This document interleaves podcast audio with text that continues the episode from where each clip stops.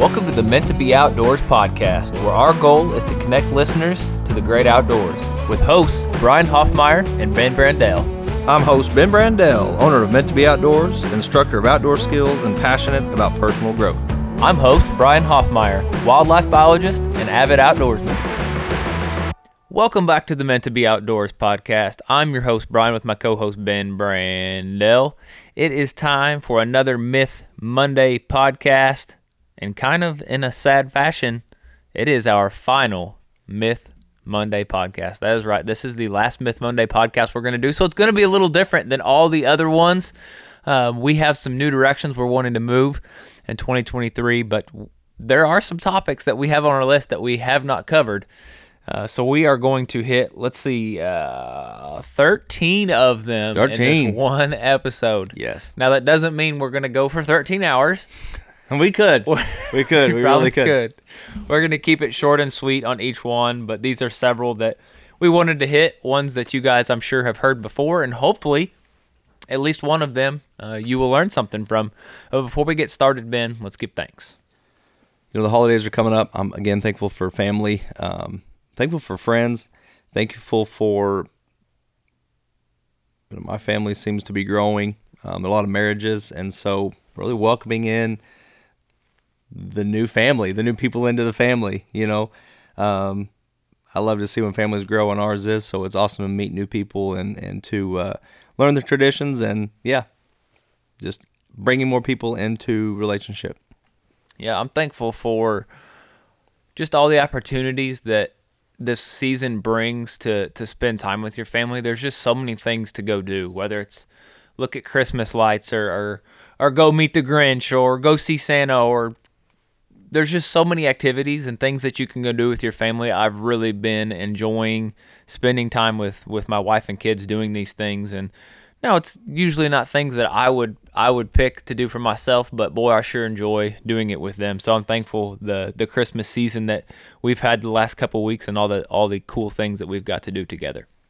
Well, before we jump into our, our list and final myth Monday here, uh, just a, a few housekeeping tips. If you're not following us on Facebook or Instagram, please do. We, li- we like to post videos of, of podcast episodes we have coming up. We also kind of keep you up to date with what we're doing with our in person teaching and some of the programs that we're out doing here locally. Also, if you want to support the podcast in 2023, um, you know, our, our first episode of 2023 is going to be really um, putting forth our mission and our direction. And Ben and I, I think we understand, or maybe not understand, but we're really going to embrace who we are, who we believe we are, who God is telling us that we are. Um, and if you want to get on board with that and support us, uh, we need your help. We really do. We need your help to keep this going. Uh, right now, we're really just kind of going, uh, calling it a leap of faith. Um, but we're we're putting our family's own money into this and time, and we do spend a lot of time at it. So if you are enjoying this um, and you like the the mission of what Ben and Brian and Meant to Be Outdoors are trying to do to encourage, inspire people to spend time outdoors and connect people to their Creator who made it all, then please help us. Um, and the best way to do that, go to our social media accounts, and you will find a link in the about section of each of those, and you can click on that link. It's it's a link tree, and it will show you all of our everything meant to be outdoors. And the one that's called Patreon, you can go to that, and you can uh, basically pledge to donate uh, to us monthly, uh, five, ten, or twenty-five dollars, and that would go to uh, supporting this podcast and helping us uh, get our message out of what we believe, and we would greatly appreciate that support. Anything you would like to add in on the housekeeping side, Ben? takes a lot of time to put together what you and I put together. Um, know, I remember when we first, the idea popped into, I'll say your mind more than mine, but uh, podcast, let's do a podcast, you know. Um, did not realize the the time that it takes to to really put one together that um, that we feel is put together correctly and, and gives truth. You know, that's that's something you and I really pride ourselves in is we want it to be true. We want what we're sharing to be the truth, to share truth. And that's really kind of how Myth Minutes started, or Myth, I keep calling it Myth, Myth Minutes Monday. and have for a while. Myth Mondays um, really kind of came about. And I am sad to see it really wrap up today. You know, this this was really kind of that that thing that was in my mind of like, let's get some truth out there, let's share it. And it's been awesome to see God transform that as well to to give us some more ideas and thoughts that we can um, present for 2023 and that you know this isn't our very last podcast this is just the last myth Yeah. monday podcast And, and be be sure to listen. Um, a week a week from this podcast coming out is going to be our first podcast of 2023, and um, it's really just going to be a rundown of, of what to expect from from Meant to Be Outdoors podcast uh, for 2023, and uh, hopefully some people will be excited about it. There are going to be some things the same, some things a little more focused, but there's going to be some things that that are very different as well, and we hope that God blesses it all. Yeah. Myth Mondays for me was was really all about centered around honestly this scripture, which is 1 Timothy 6 and it would be verse 20 um, really through 21. It says, "O Timothy, guard the deposit entrusted to you. Avoid the irreverent babble and contradictions of what is falsely called knowledge. For by professing it some have swerved from the faith. Grace be with you." You know, that's why we've had uh, for me personally that's why i've had such a fun time um, sharing the truth getting some of those false things that we were saying and, and have been um, using in our verbiage uh, to try to get it out because it's really hard to do. I mean i'm going to put Brian on the spot. Uh, he still calls them possum you know? And i it is hard to say opossum and, and we hold each other accountable to that and many other things but um, really wrapping it up here just these are all the ones we've identified as as uh, possible myths or or just using them incorrectly, the words incorrectly, and um, yeah, can't can't wait to break them all down for you.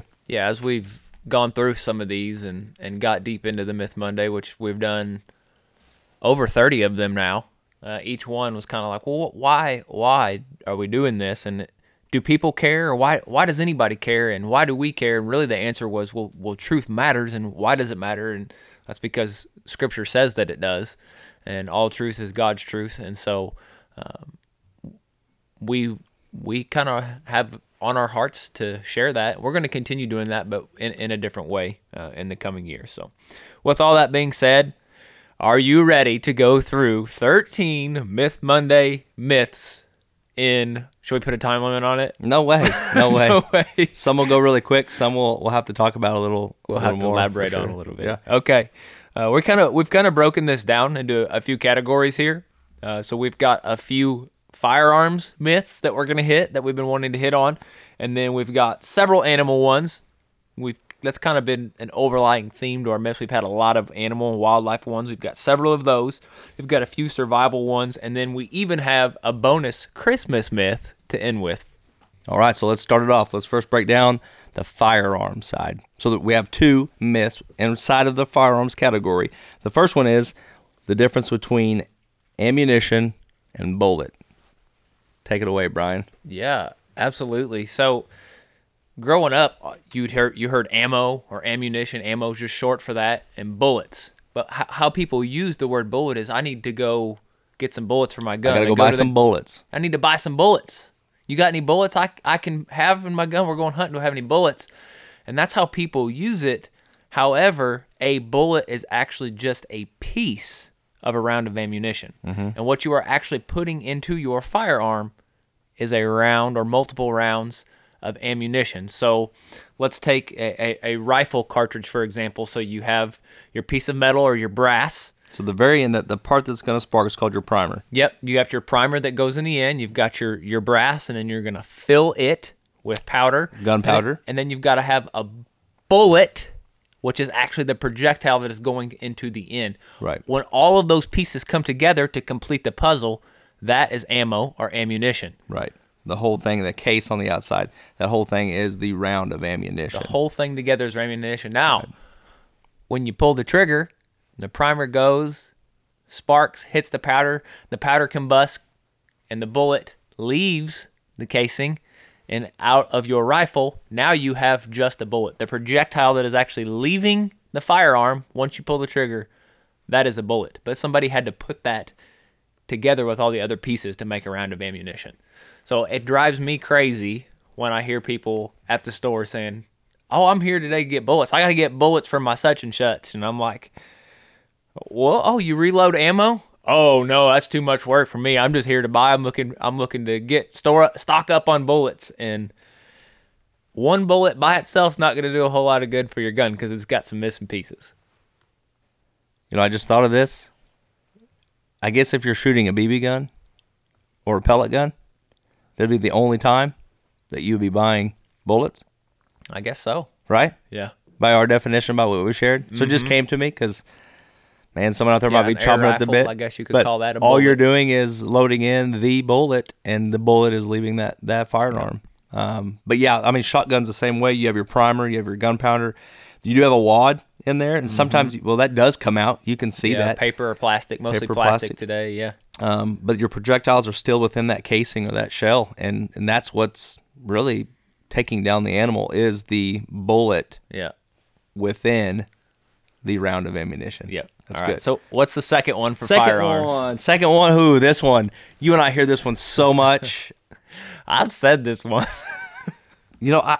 I don't even know what I used to say. Uh, I was told this. I, I I didn't learned know. the truth. I was Right. confused the first. I mean, for so I'm gonna say two decades of my life, like I just didn't know what this either of these really meant. I thought they were just the same thing, The same different thing. words.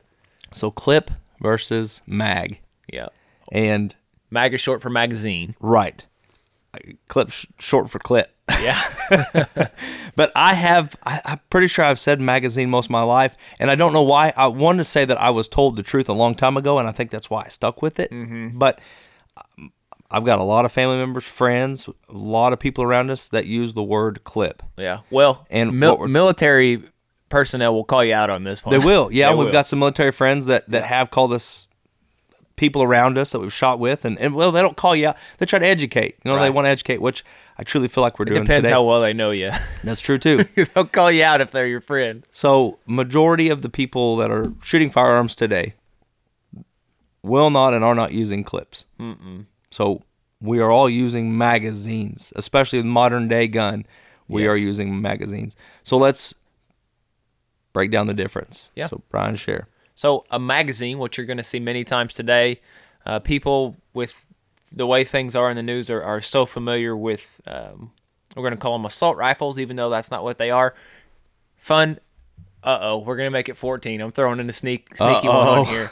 So they call them AR-15s, and people think the AR stands for assault rifles. It actually stands Air for rifle. Air rifle, yeah, air rifle. No, it actually stands for ArmaLite rifle.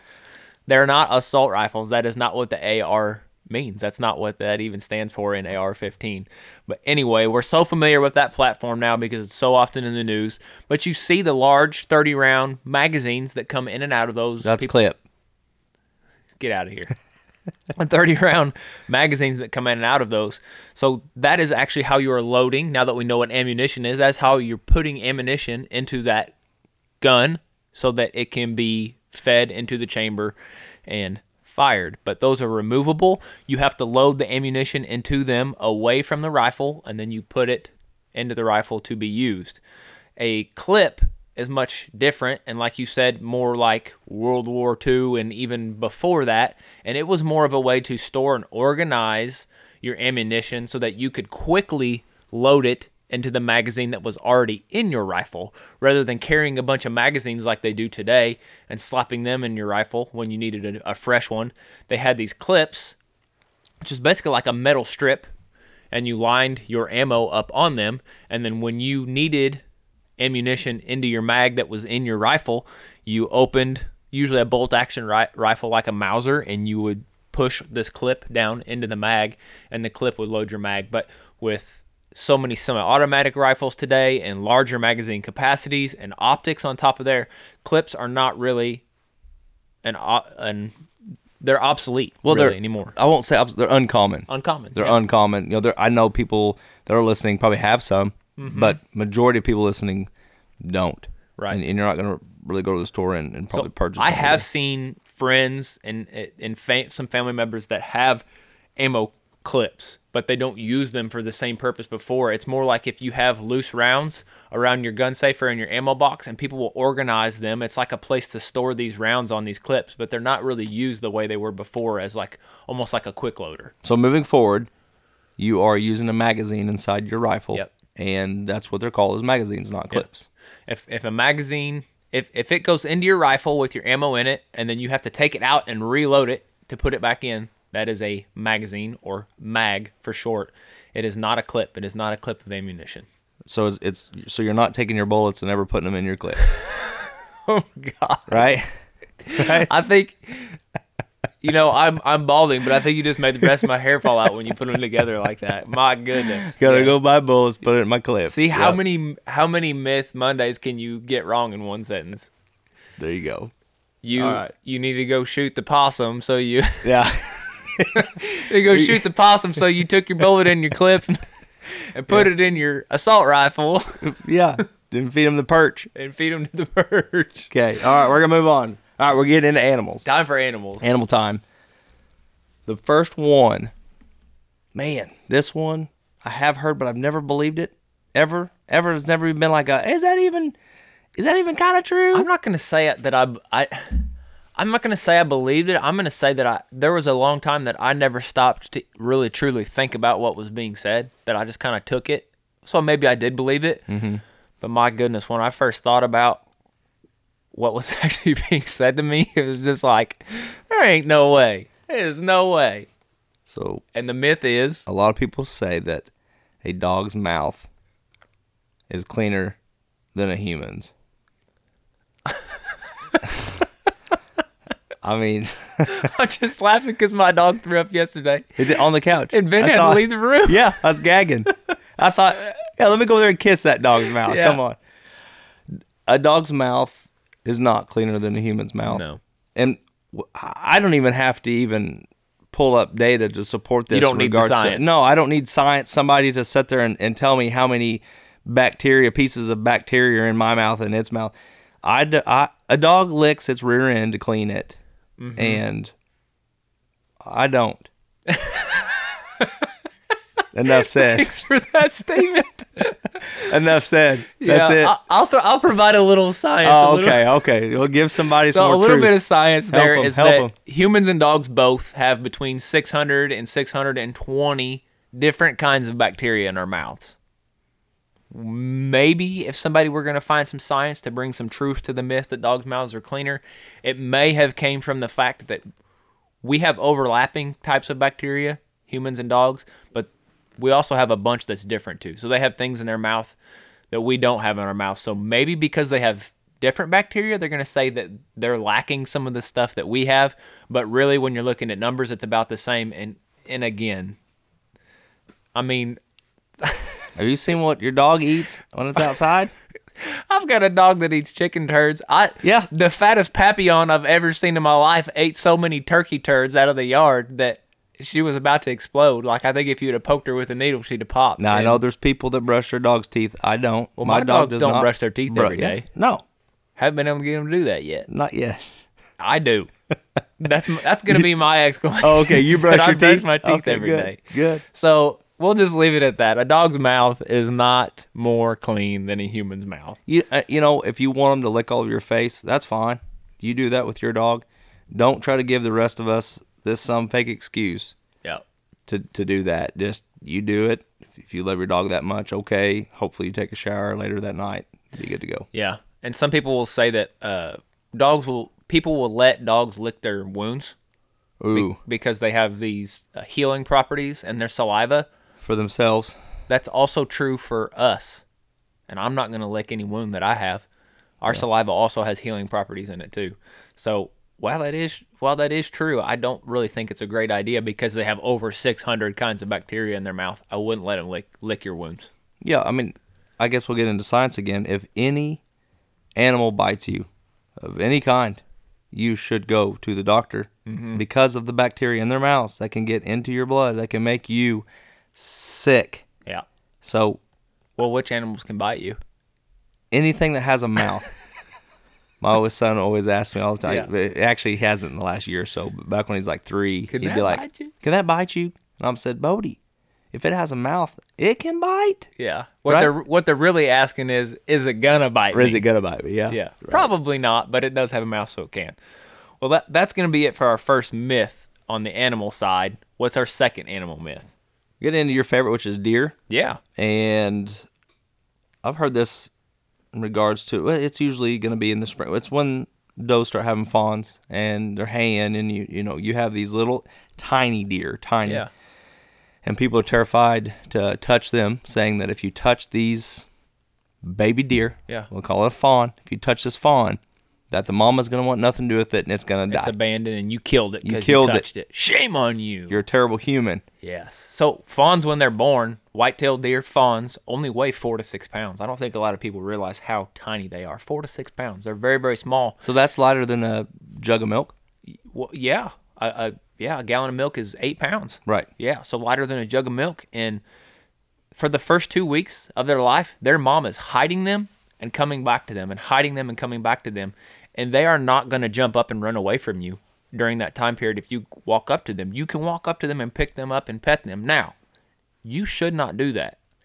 So, by me, I don't want people to confuse, get this confused. Me saying that touching a fawn is not going to kill them is not permission to go touch fawns.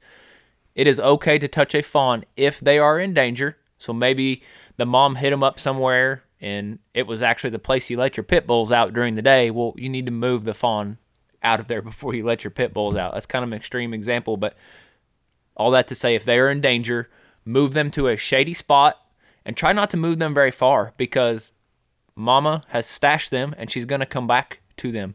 If you stash that fawn and it does jump up and run away from you, we'll let it. It's going to go find its own spot and mama's going to come back to it.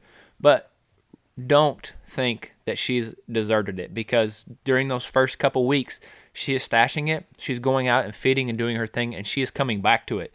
Is she going to smell that you've picked it up and touched it? Yes. But she has just carried that thing for over 200 days and given birth to it. She is not going to abandon it just because it has a little human scent on it. Yeah, I mean, if a coyote, let's say, came up, grabbed a hold of it, Yeah.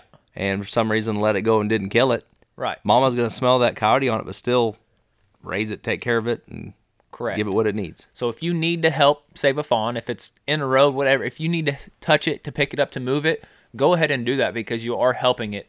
The fawn is not going to get abandoned.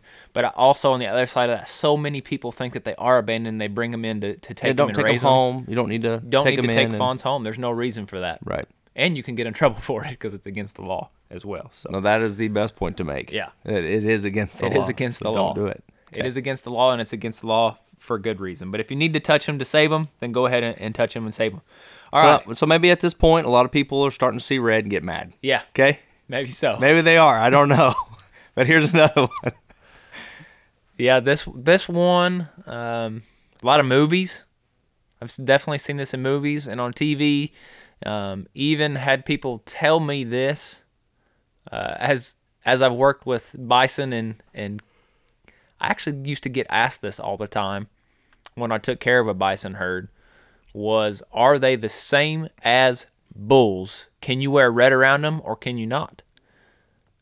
And at first I was kind of like, what? Because I always took when when I heard the myth. The myth is that the color red makes bulls mad. When I heard that, I took that one as not going to say a myth, but I took it as almost a joke or a, a movie thing, like not real. But people really believe that the color red makes bulls mad. So people would ask, do the bison get mad with the color red like like cattle, like bulls do? Took me off guard a little bit. I was mm-hmm. like, well, no, they don't. But if you jump out there and entice it and swing and dance in front of it, he's going to get irritated. He's going to come at you. And so when you look at the, you know, the Spanish matadors swinging their red, I don't even know what they there's they have a special name for their red blanket that they're swinging around. It's not that it's the color red, and science can prove that. It's actually that they're out there shaking and dancing and making this thing mad. And the reason we know the the science side is that bulls are actually partially colorblind compared to humans, and the part of the color spectrum they're most colorblind to is the color red. so it's it's pretty easy to prove that uh, bulls don't care about the color red.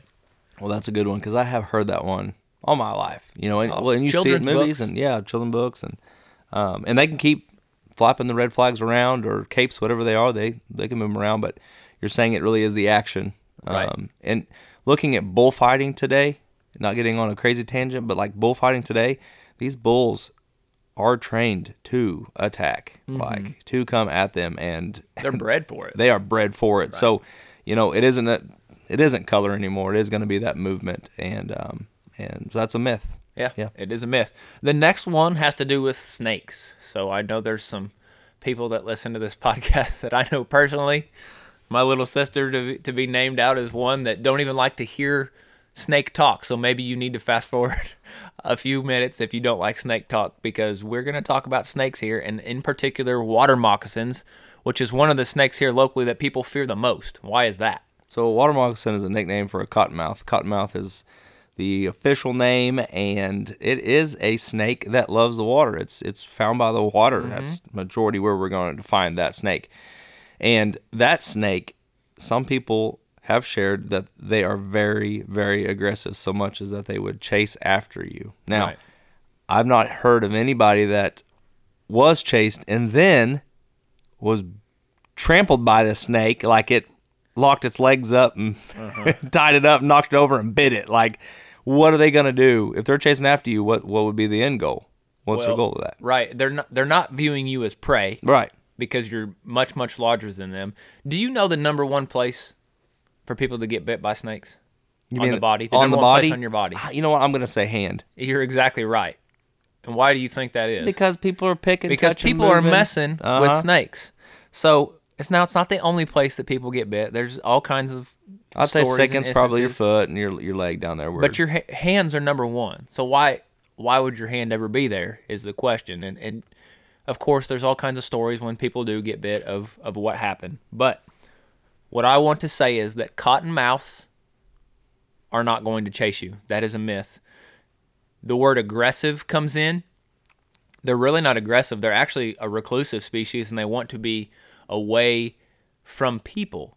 They have um, a defense mechanism called the d- gap mouth function.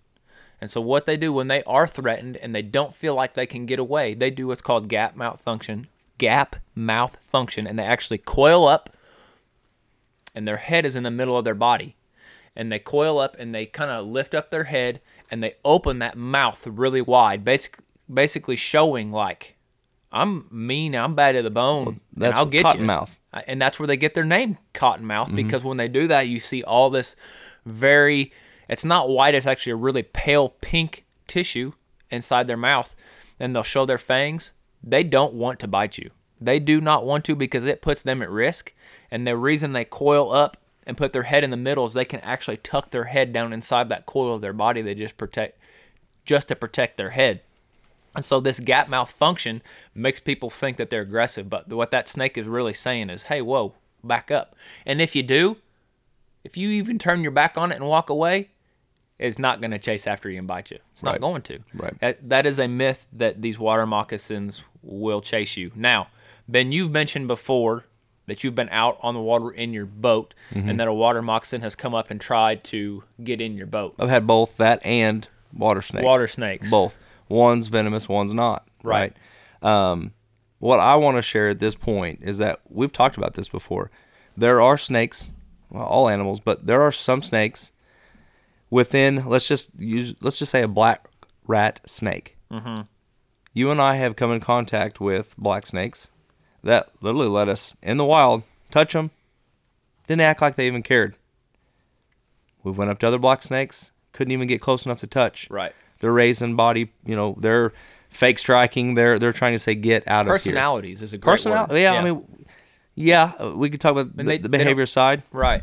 but my point is, is that maybe though that that one cottonmouth that was coming after the boat could have been around a nest. It could have been in an area where it wanted. It could have been wanting to get in my boat because it wanted uh, to rest and relax for a minute. Who knows? It could have thought you were a big log or log mat and wanted a place to hide. Correct. Right. I don't know the reason for why I was doing what I was doing, but the myth is a lot of people think that these snakes are just chasing after people. Mm-hmm. You know, like we go outside and everyone's running because here's a snake coming after me. That just isn't happening. Yeah, I want to qualify everything we're sharing about cottonmouths or water moccasins here real fast. In college, I was part of a, a research project. We had to go out to a really well known cottonmouth breeding area. It was a, a creek here in southwest Missouri that was known for their breeding, and we were actually capturing and radio tagging. And then uh, basically, we were studying, it was a breeding study, studying how far they traveled from the creek, the males and females, and at one point, which I'm not going to date myself, this was a while ago. We had it was just under a thousand. It was over between 900 and a thousand different cottonmouths that we had radio tagged. And so when we go out to collect them, we had to find them. They're not, they weren't coming after us. We were in their area. We were in one of the most densely populated cottonmouth areas in the entire state and probably for several states, and that we couldn't hardly find them. Sometimes we would actually have to use the ra- their radio signals to find some of the ones that we'd already radio tagged. But when we were trying to find new ones to radio tag, we're flipping rocks. I mean, we're on land searching these snaky areas, wood piles, and rocks along this river. And when we would find one, say I flipped a big rock over and there was a cottonmouth there, most of the time it tried to hide back under the rock that I just flipped or it went the other way. Never once did it ever come after me or anybody that was with me. Never. Right, right. And for those people that are listening that have said, you know what, I have had a snake chasing after me, you may have. And what, what we mean by that is that snake is moving from point A to point B. And you were between those and, and you're between the point, right? It's it's not tracking you down like if you were to to spin away from a bull, like you would from a bull, and trying to get away from that bull pinning you down. If you were to spinning it around, that snake ain't gonna whip around and keep keep coming at you. Right. And that's what we're trying to to share here. That, and the reason we want to share that so much is that it terrifies people. They think that sna- these snakes are just gonna come out of nowhere and chase after them. Mm-hmm. Um, it's just not right. It's not the truth. Yeah, it is. So hopefully that gives some understanding and maybe a little peace to some people on on the cottonmouth and water moccasins. And really, the moral of the story is, don't mess with them, and they won't mess with you. That's the best way to sum it up. And that can really be said for any wildlife that you don't want to have a problem with. Don't mess with it, and it's not going to mess with you. I'm sure there's some exceptions there, but general rule of thumb, that's a good one to remember. Our next myth has to do, and I loved this when I was a kid, has to do with touching toads. Mm. So some of you, as soon as you hear that, you're probably immediately thinking, "Oh, because you get warts, right?" And that is a myth. You're not going to get warts if you touch a toad. On the science side, they actually don't even carry the virus, and it is a virus that gives us warts. They don't even carry the virus to give us warts, and their skin is bumpy, but It is, is not. bumpy. It is not warts on their skin. It looks warty, but Right. it's not right. right. Um, you know, we get warts as humans. We actually get them. Um, we can get th- that virus from other people by touching things that other people have touched. So I'll go out on a limb and say, in theory, if, if you had warts and you happened to touch that toad and I had somehow touched the same spot at the same time, Yeah. I could get warts because of But you. from the toad from you. yeah. Well, that But be, the reality is, is that you going out and touching toads, they do not give us warts, right? Right. Um, what is interesting though is, have you ever seen a dog try to bite one? yeah, it's crazy. So all, all toads are actually toxic. Ooh. And so when they're threatened, if you just go pick one up, they may pee on you. But if you're not smashing or if you're being gentle with them, they're probably not going to go into emitting this to- toxin. Again, animals work hard to produce this stuff. So if it doesn't have to admit it, it doesn't want to have to go through the energy and the work of producing it again. But if you start seeing any kind of milky substance or emission from a toad, they're emitting a toxin, and it is actually strong enough that uh, small animals it can kill them. and It will make uh, your dog nauseous. It'll make your dog foam at the mouth. A bigger sized dog is Yeah. going to spit it out. It's going to be really bitter and nasty tasting, and your dog is probably going to have an upset stomach uh, afterwards doing that. But yes, I have seen dogs spit out toads and just be foaming at the mouth like they're rabid. Well, I thought my dog would learn after the first time, but uh, she's done it multiple times. So Yeah. I guess she enjoys it. I don't know. Sometimes it's just hard to resist temptation. More on that later. uh, what about bees, Ben? You know, that was actually not too long ago. Someone asked us about what uh, what happens to the hind end of a bee once it stings you, and Yeah. and we've we've talked to some people about this, but um, I think the the current myth is that all bees die after stinging, mm-hmm. right? That is a myth. It is. So, but there is a type of bee that's impacted severely um, once it stings. So share share with us Right. what yeah, that bee. there's there's several different species and, and kinds of bees. Um, but for instance, if a bumblebee comes and stings you, that's gonna hurt you pretty bad. Right. But that bee's not going to die. That's not going to die. It's only honeybees that when they they sting you, they're actually ripping they're ripping that out of them, um, and it causes trauma to their tiny little bodies, and it a lot of times is is fatal for those honeybees. Now, this is it is a myth, and it's kind of a, a sad myth because of all the bee species, the most important seems to be honeybees. That's the one we're most concerned with. That's the one we're having the, the biggest problems with mm-hmm. losing our populations of. But also, when I was a kid and I got stung, I had this little piece of solace in my heart. Ha ha, you stung me, now you're dead. Right. Yeah. you know, You hurt but it me, wasn't even you. true. It wasn't even true because the thing I've been stung by the least is a honeybee because they're really not that aggressive. Again, unless you grab that sucker and, and smash it, it's not it's not going to sting you. A good story of that. If you listen to previous couple of podcasts about my trip to Jamaica, they had these soda fountain machines outside on the beach, and every every single spout where each type of Coke was coming out was covered in honeybees. Mm, covered. wow. And you literally had to beat the side of the whatever flavor of Coke you wanted, and they'd fly off, and you had to stick your cup in there real quick, fill it up, and then before you could even get it out, they'd be back on there. One time, I was too slow, and the Coke actually came out and put like six or seven honeybees in into my Coke. But never one time in an entire week of people using that and myself using it multiple times a day, I never saw anybody get stung. And there were thousands on each Coke machine. So is Jamaica where straws were made? Because if you're filling up your drink, how They many had those how many bees are you getting in your drink? They had those dadgum paper straws there. and I mean, you talk about a worthless. I hate paper straws. I mean, yeah. I'm all about not using plastic, but just don't use a straw. But if they keep from bees getting in your mouth, then I guess so. But but yeah. I, I actually used a spoon and I spooned them all out because I didn't want to waste my waste my coke. Good job, you didn't pour it out and start over. No, I spooned them all out and I, and I kept my drink. You know, I was stung by a yellow jacket, and right on my right hand, um, the the meaty part there in between my index uh, finger and thumb. Mm-hmm. And as I felt it, I looked down, and I flicked it, and when I did, it left behind the stinger, and I'm gonna say its hind end. It was like a round, and the whole thing was pulsating, like you could see it pulsating. So then I flipped it again, which I knew he was dead because Yeah. it ripped off his body. But you know, you may have those one-offs where you're you're flipping it off, or you hit it, or you swat it, any kind of bee, whatever that insect is.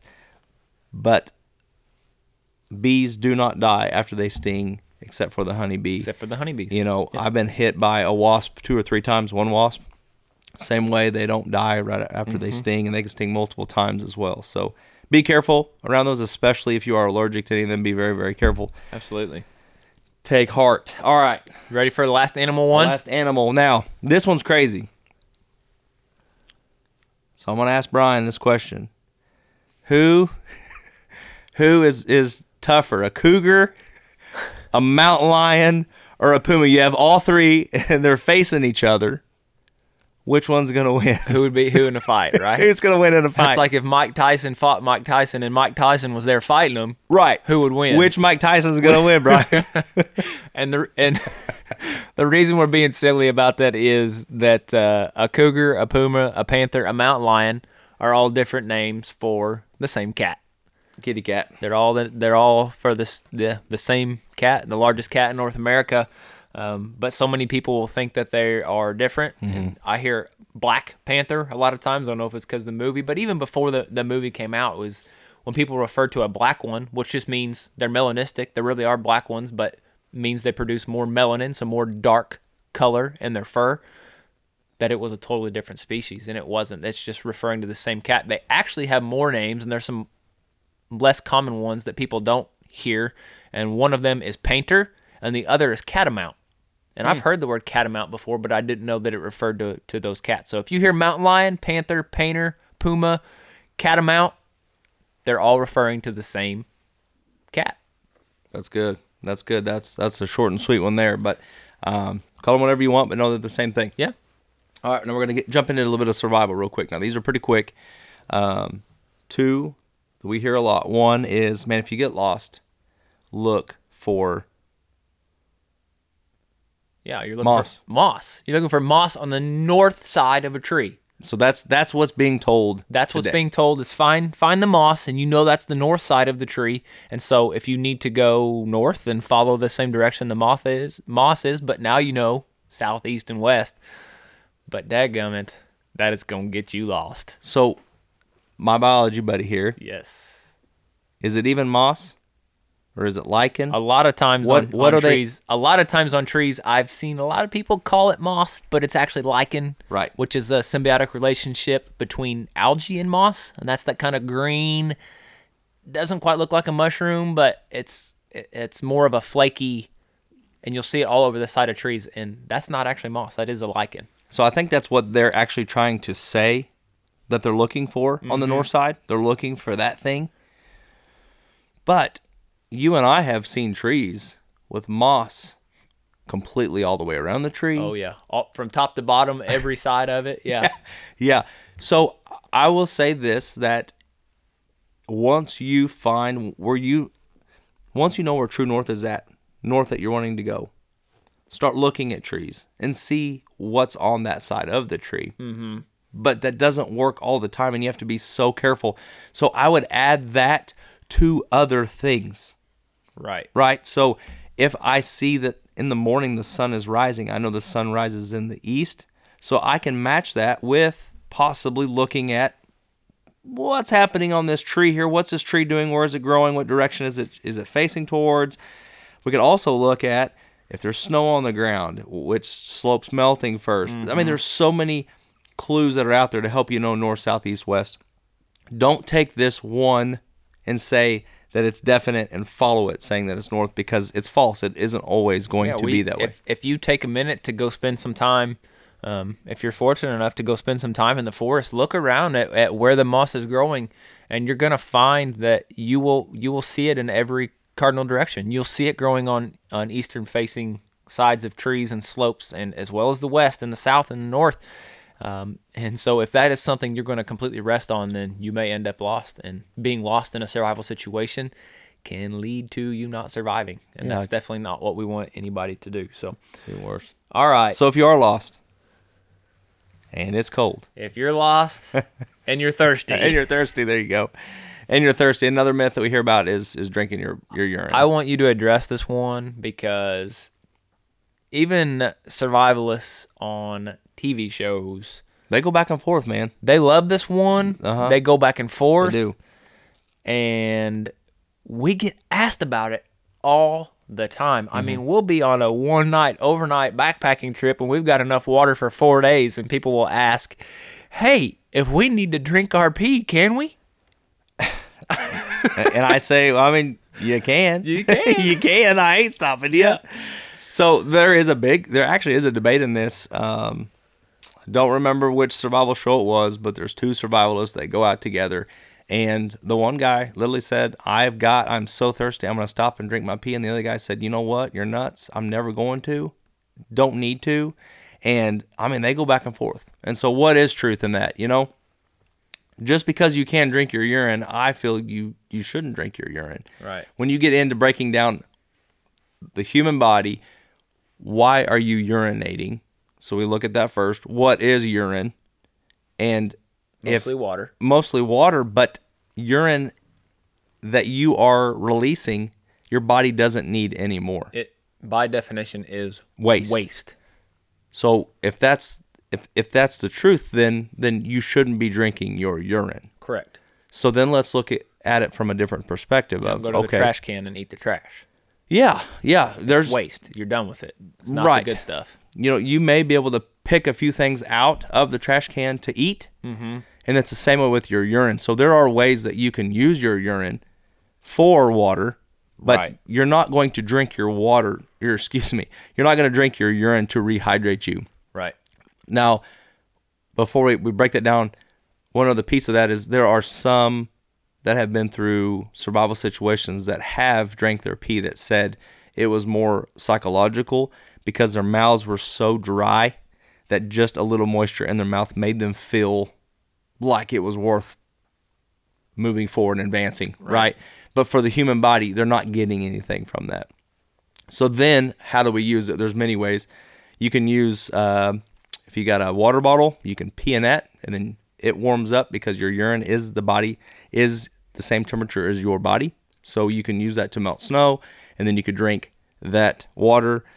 You could also create a solar still where you actually that's a really fun process. Look it up, check it out. It's called a solar still. Well, what's great about a solar still is the water that is left in your urine. Urine, So uh-huh. as you pee into a solar still, and we can't go into the whole process of of how to build one on on this podcast episode, but if you pee in a solar still, the way it still works, it's actually removing just the water, and then you're collecting just the water. So all the waste, all the stuff you don't want to go back into your body, will still be there. You won't you won't be taking that back in. Now the downside of that is when you do that, you find out how little water really was left in your urine because it takes so much pee to make any usable drinkable drinkable amount of water in a solar still. Yeah, and this is a really hard one to teach also over the podcast. Um, and I don't even know the name of it, but you can take a water bottle, cut the bottom off, and fold the bottom of it inside itself.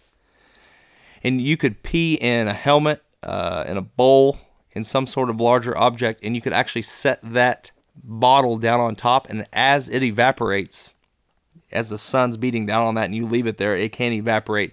And it's the same concept as that solar still. Yeah. But at the end of the day, you're you're not getting enough water, period, To make it worth it. to make it even worth it. So if you are setting up multiple stills, you know, great solar stills, um, then great.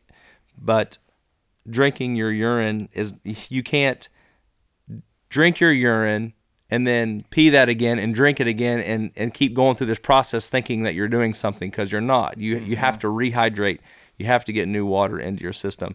And so if you love survival, then dig into where can I find water? What water can I drink?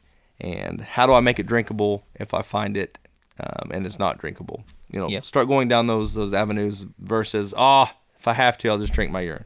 Right. And it's yeah, it's an easy way out, but it's not really doing much for you. Um, and some people are probably thinking, "Thank goodness I didn't want to believe that because I never wanted to think about drinking my pee anyway." So some people are probably thanking us for that news. But uh, let's move on to our next myth, and we are actually going to to turn to the Bible for this one. I have heard this. It has been said to me, told to me. I have told this to people, and that kind of breaks my heart because of how untrue it really is.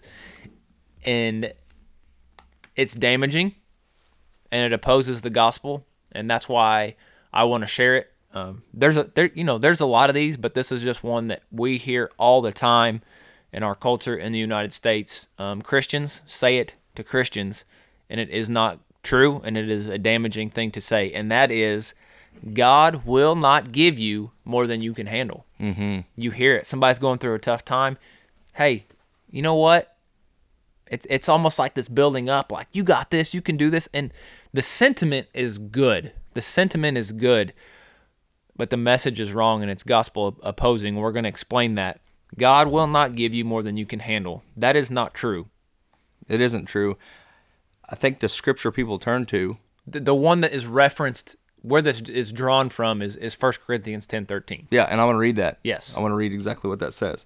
So 1 Corinthians 10:13 says, "No temptation has overtaken you that is not common to man. God is faithful, and he will not let you be tempted beyond your ability, but with the temptation he will also provide the way of escape that you may be able to endure it." Yep. First thing I want to point out when people use this, they're talking about trials and tribulations. Not People are going through tough things. This is talking about temptation. Right. Temptation and trials and tribulations are not they're not the same thing. Temptation is the thing sin. You're you're being by your flesh or, or by Satan, you are being tempted to sin. And so that is different than trials and tribulations will come if you give into that. However, they're two very different things. So it's not really a great parallel. Secondly, I want to point out the very end.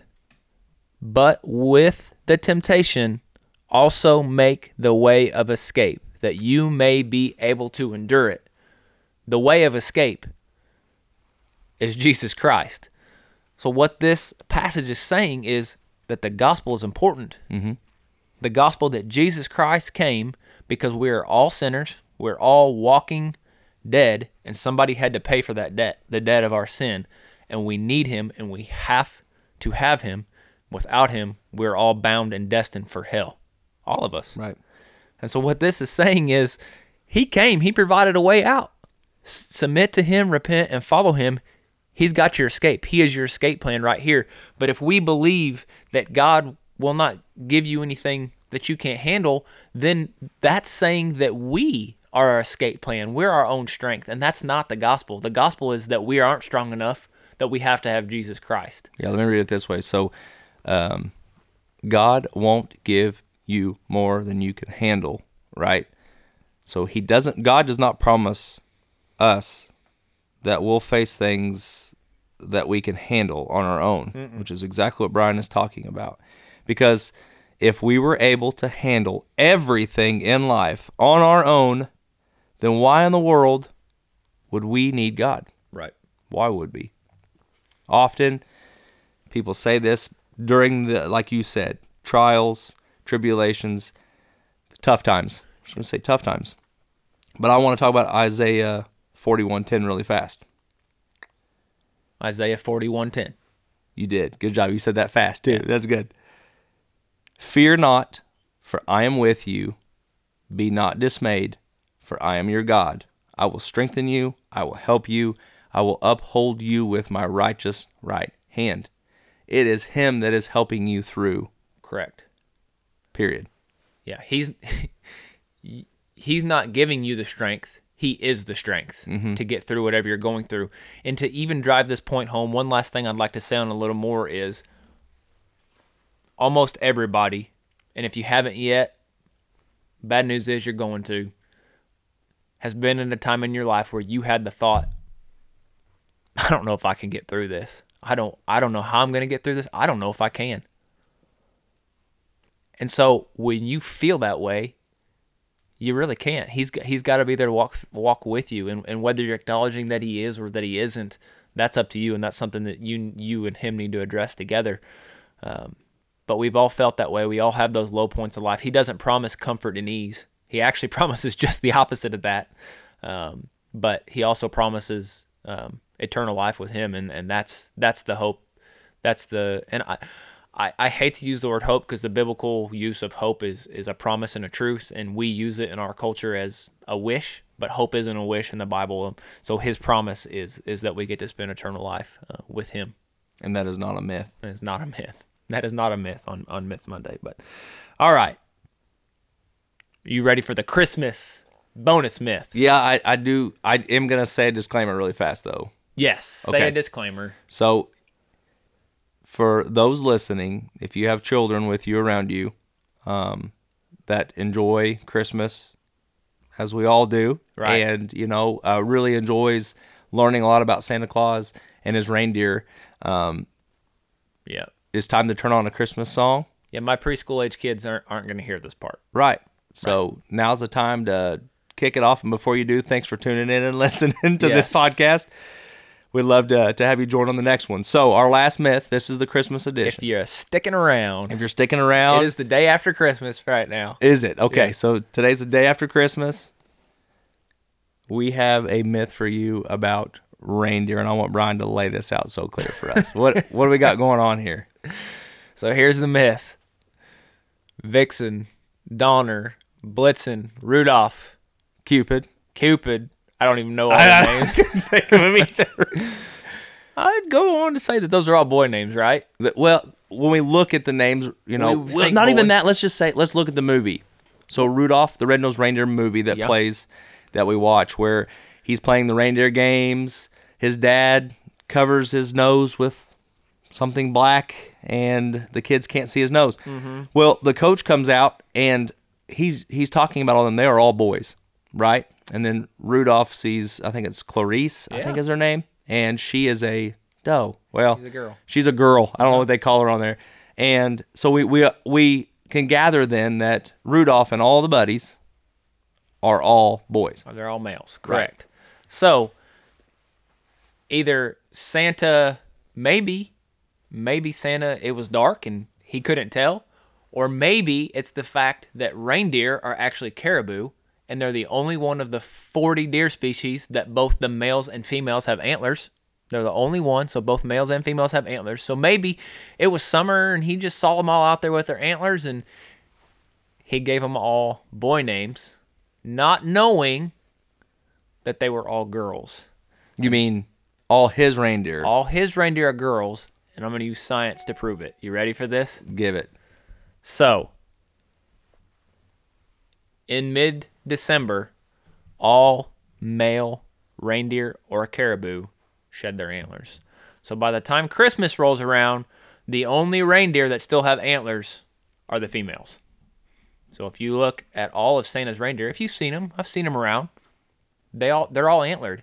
They're all antlered. So that shows that they must be female. So he must have got confused He somewhere did. in there. He did. It happened. and gave him boy names. And- But see, that's that's how Myth Mondays ever came about Right. because so many people have said the wrong things for so long. They just keep saying it. Right. So what's the difference between a reindeer and a caribou? Nothing. Well, nothing. It actually in Domest- oh yeah, in North America- right? Yeah. caribou refers to wild caribou and reindeer refers to domesticated. So that's why his are reindeer because he's domesticated Rein- them. reindeer are domesticated caribou. domesticated caribou. Right. And then in Europe, caribou are almost always referred to as reindeer. That's good. Yep.